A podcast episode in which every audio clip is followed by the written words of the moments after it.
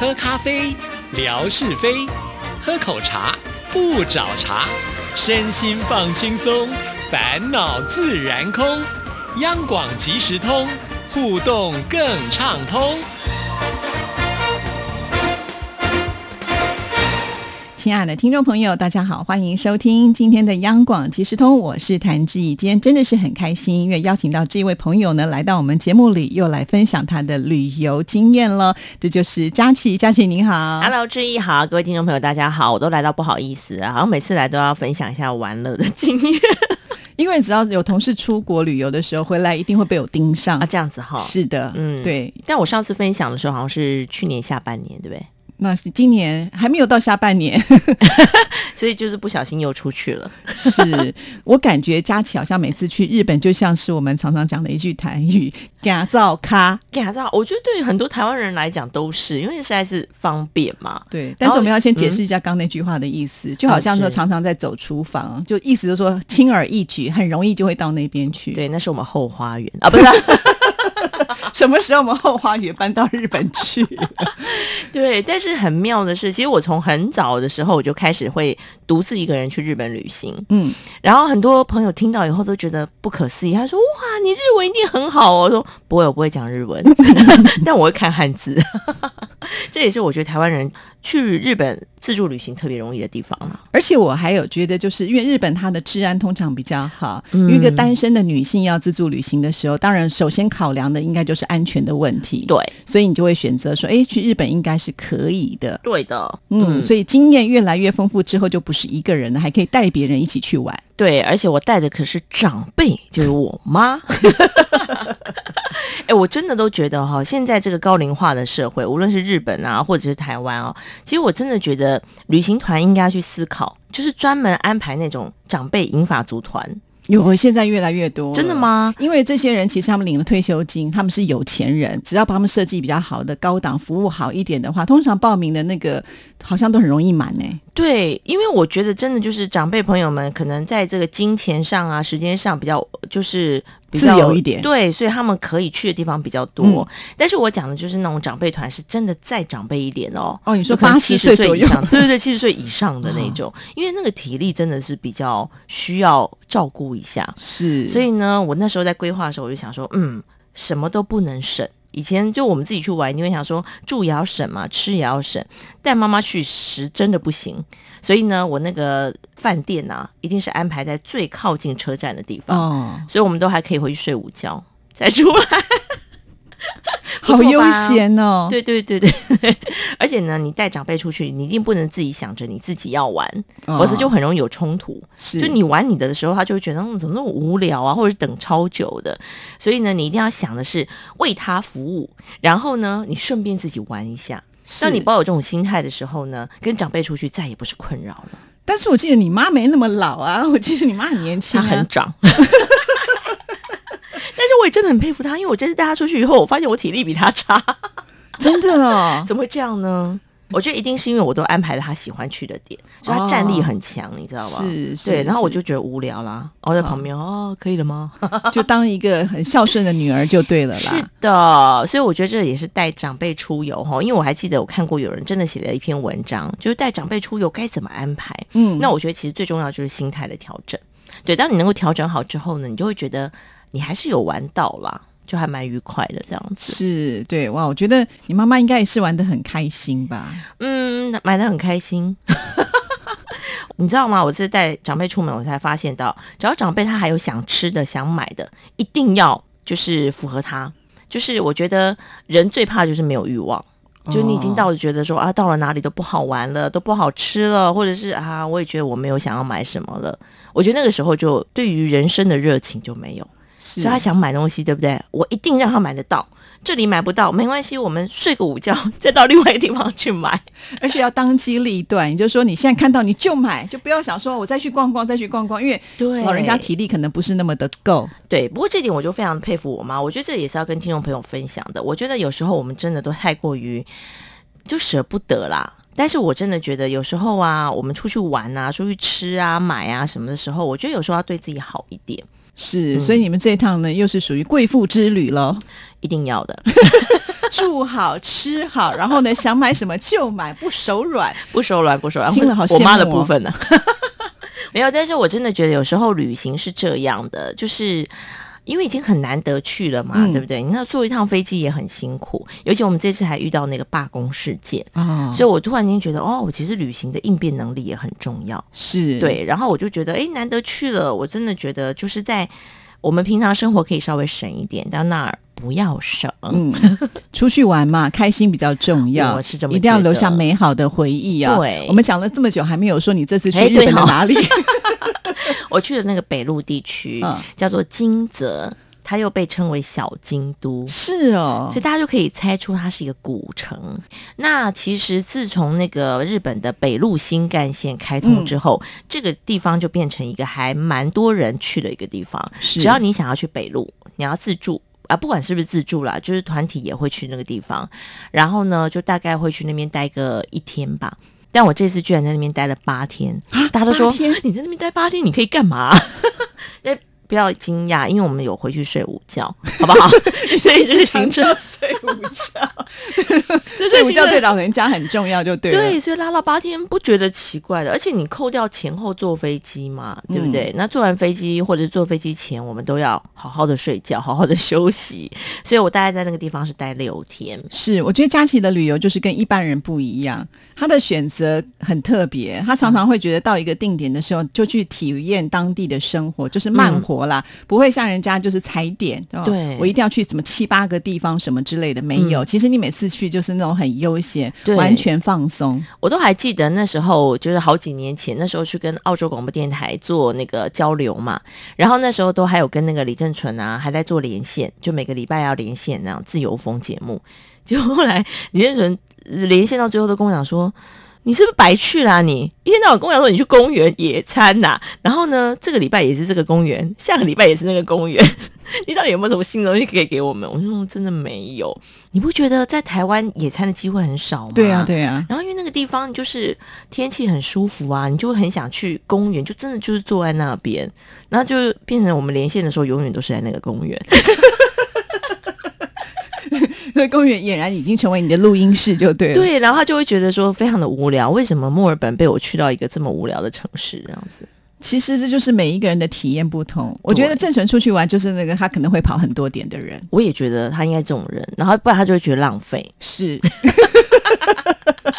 对，所以我就真的觉得像旅行啊、嗯、我就要找到一样的人，你知道吗？就是如果你是跟那种很喜欢跑点的人你去的话，他就会跟你讲说你怎么那么偷懒，都没有安排行程。嗯，对。然后我觉得我妈妈以前就是那种很喜欢跑很多点的，现在是因为年纪大了哈，就觉得在一个点上好好逛一逛就好了。对啊、嗯、因为常常你去跑很多点以后，就是回到家你突然发现第2天要上班，可是事实上你的身体都还没有恢复，就是因为你花了很多的精力去跑这些点，其实你身体是累的，可是你回来之后呢你还没有调试好，又要去上班，那都没有休息到，那不是真正的放假。对，所以我觉得其实就是看你怎么看待旅行这件事情，因为像其实我觉得有很多年轻人去旅行我也很佩服，你知道吗？他就是排了真的很多点啊，真的就是很够本啊，因为你知道就一趟飞机票去几乎这个国家的那个重要点或者这个城市重要点你都走到了。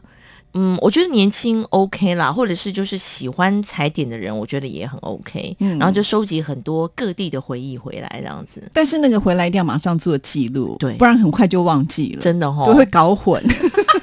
因为我觉得我自己有这样的经验，所以后来发现其实像年纪越长的时候，我真的是觉得在一个定点你就好好的休息，你就享受吧，尤其有些饭店啊其实它的设施非常的好，如果你只是去睡觉我都觉得好可惜哦，真的。所以我后来真的觉得就是可能是不同的人生阶段你就会有对于旅行有不一样的想法，因为很多人真的会觉得如果你去，就像有人讲啊，你金泽你就去了8天，会觉得有点浪费，因为毕竟你都一趟飞机去了，也许你再多花一点车资或者是一点时间，你可能就可以去到大家很熟悉的什么合掌村啊、嗯、或者是什么黑布利山啊，那些都是很知名的景点。但老实说其实你如果真的还要再花那个时间去的话，他大概又是一两天又跑掉了。而且就是那个山路其实还有点距离，所以我才觉得说，其实如果你能够很清楚知道你这次旅行你的目的是什么，就比较不会觉得说啊遗憾啊可惜啊什么地方没去到的。对，刚才有提到这个金泽就是小京都嘛，所以它是一个古城，那里面最大的特色是什么呢？其实我觉得那个地方应该大家印象最深刻应该是叫兼六园，它就是一个官方的花园，然后那个榕树啊什么松柏啊都修得非常的整齐，所以那地方就很适合逛逛，就是真的当作是修身养性的走路这样，因为还蛮大一个的。然后呢还有一个它的对面就是一个金泽城，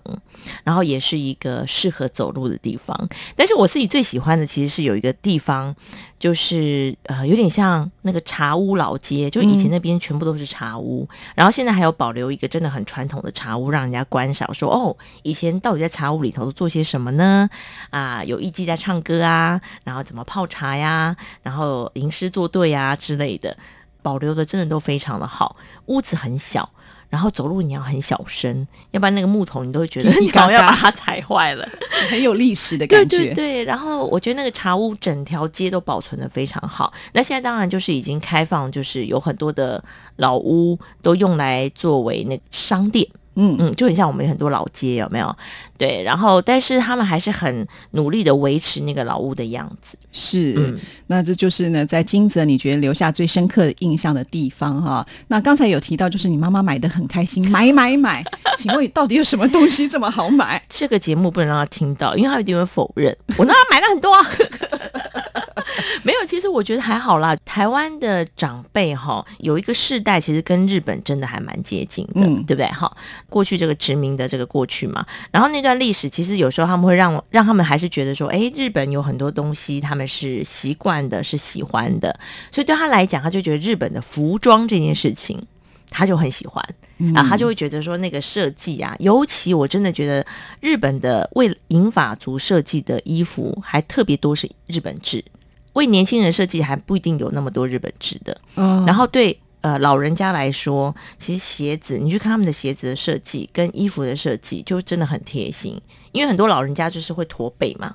然后呢他驼背之后他的那个肩线的部分其实就不能照正常的肩线，好细哦。对，所以他那个部分真的有设计的比较松一点，所以老人家穿起来之后呢就会觉得比较舒服。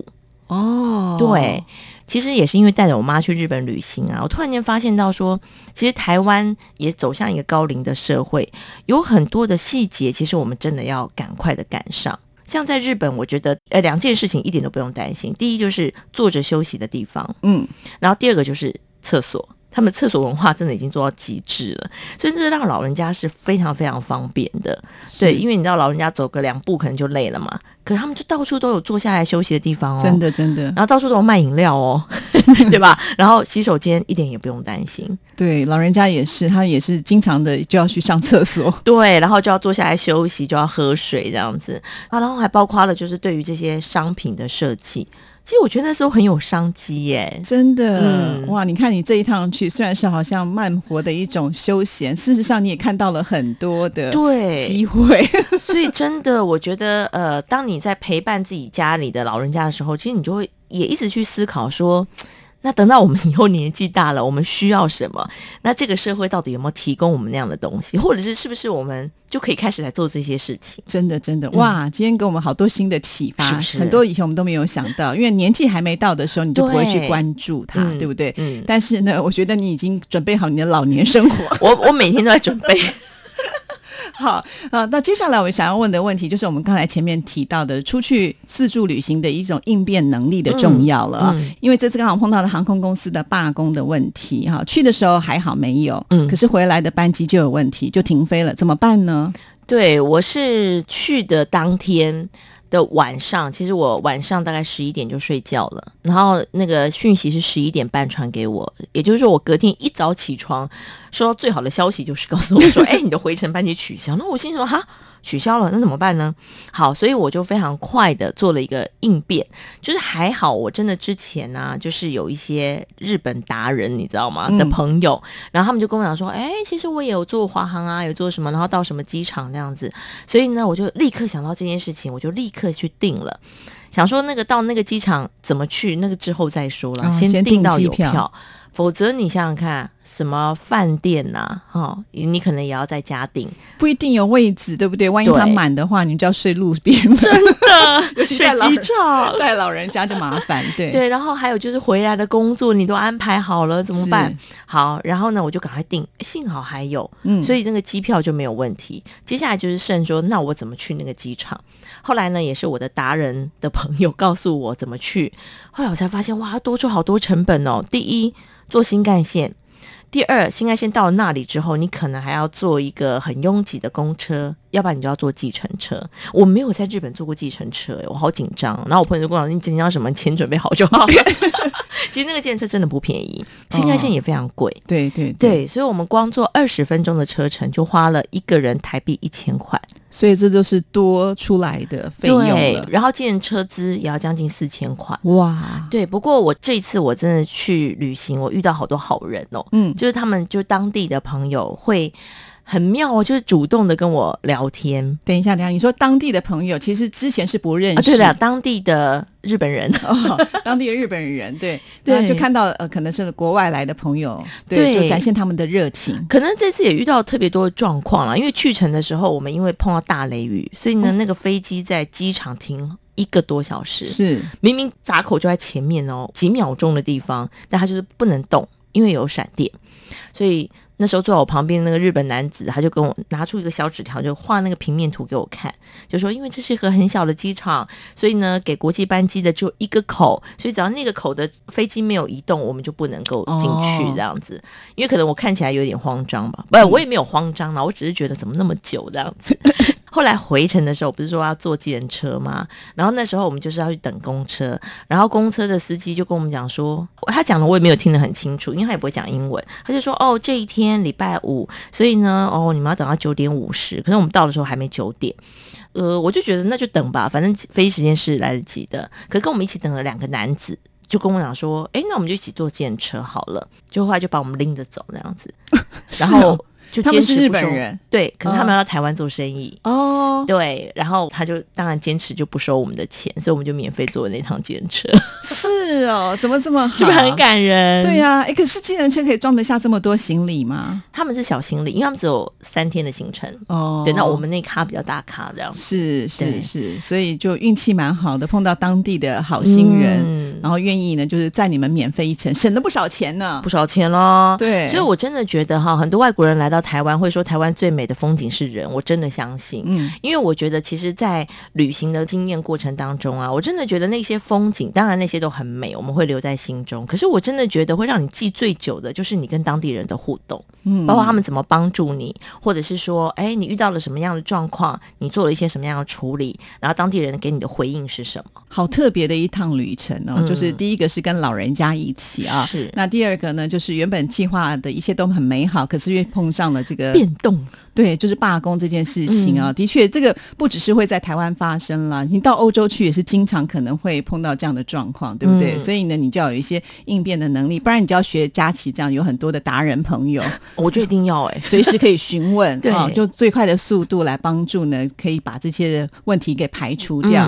因为毕竟带老人家，你真的如果说多1天或者是多一点行程，其实那都是一个很麻烦的一件事情。对，自己来讲还好，对不对？你只要带着不管是老人家还是朋友啦，我觉得你就还要再应付另外一个人，他是不是能够接受这样的变动。是，虽然呢中间有花了比较多的钱，好，但是呢总算是一切都很圆满的落幕。所以这个故事也是告诉我们，出国旅游的时候你不要把钱算得刚刚好哦，真的。而且我真的觉得我们就是有一些那状况的弹性一定要有，你知道其实那时候我要出发之前长荣就已经在谈可能要罢工了。是，那时候我的达人朋友就跟我讲说，你可以去买不变险。我觉得人生也都是这样，就是你不要觉得说你计划好的事情就一定就这样子，不可以有侥幸的心态、啊、对，你就是还是要有一点留给自己一点弹性。而且以前我都会觉得在旅行当中如果遇到坏天气我就会觉得很不准、然后就会觉得啊怎么那么倒霉啊。那现在我就会觉得比较有开阔的心胸，就是你要知道天气不会因为你要去旅行而就特别帮你准备好，要保持开放的心胸，大雷雨闪电什么都好。你知道我们这次真的还蛮幸运的，去是大雷雨，回来也是下大雨，所以刚好就中间那几天要去外面走的时间天气都蛮好的。你要发了？我要发了吗？遇水则发然后回来这么忙发了好了，谢谢佳琪，谢谢，拜拜拜拜。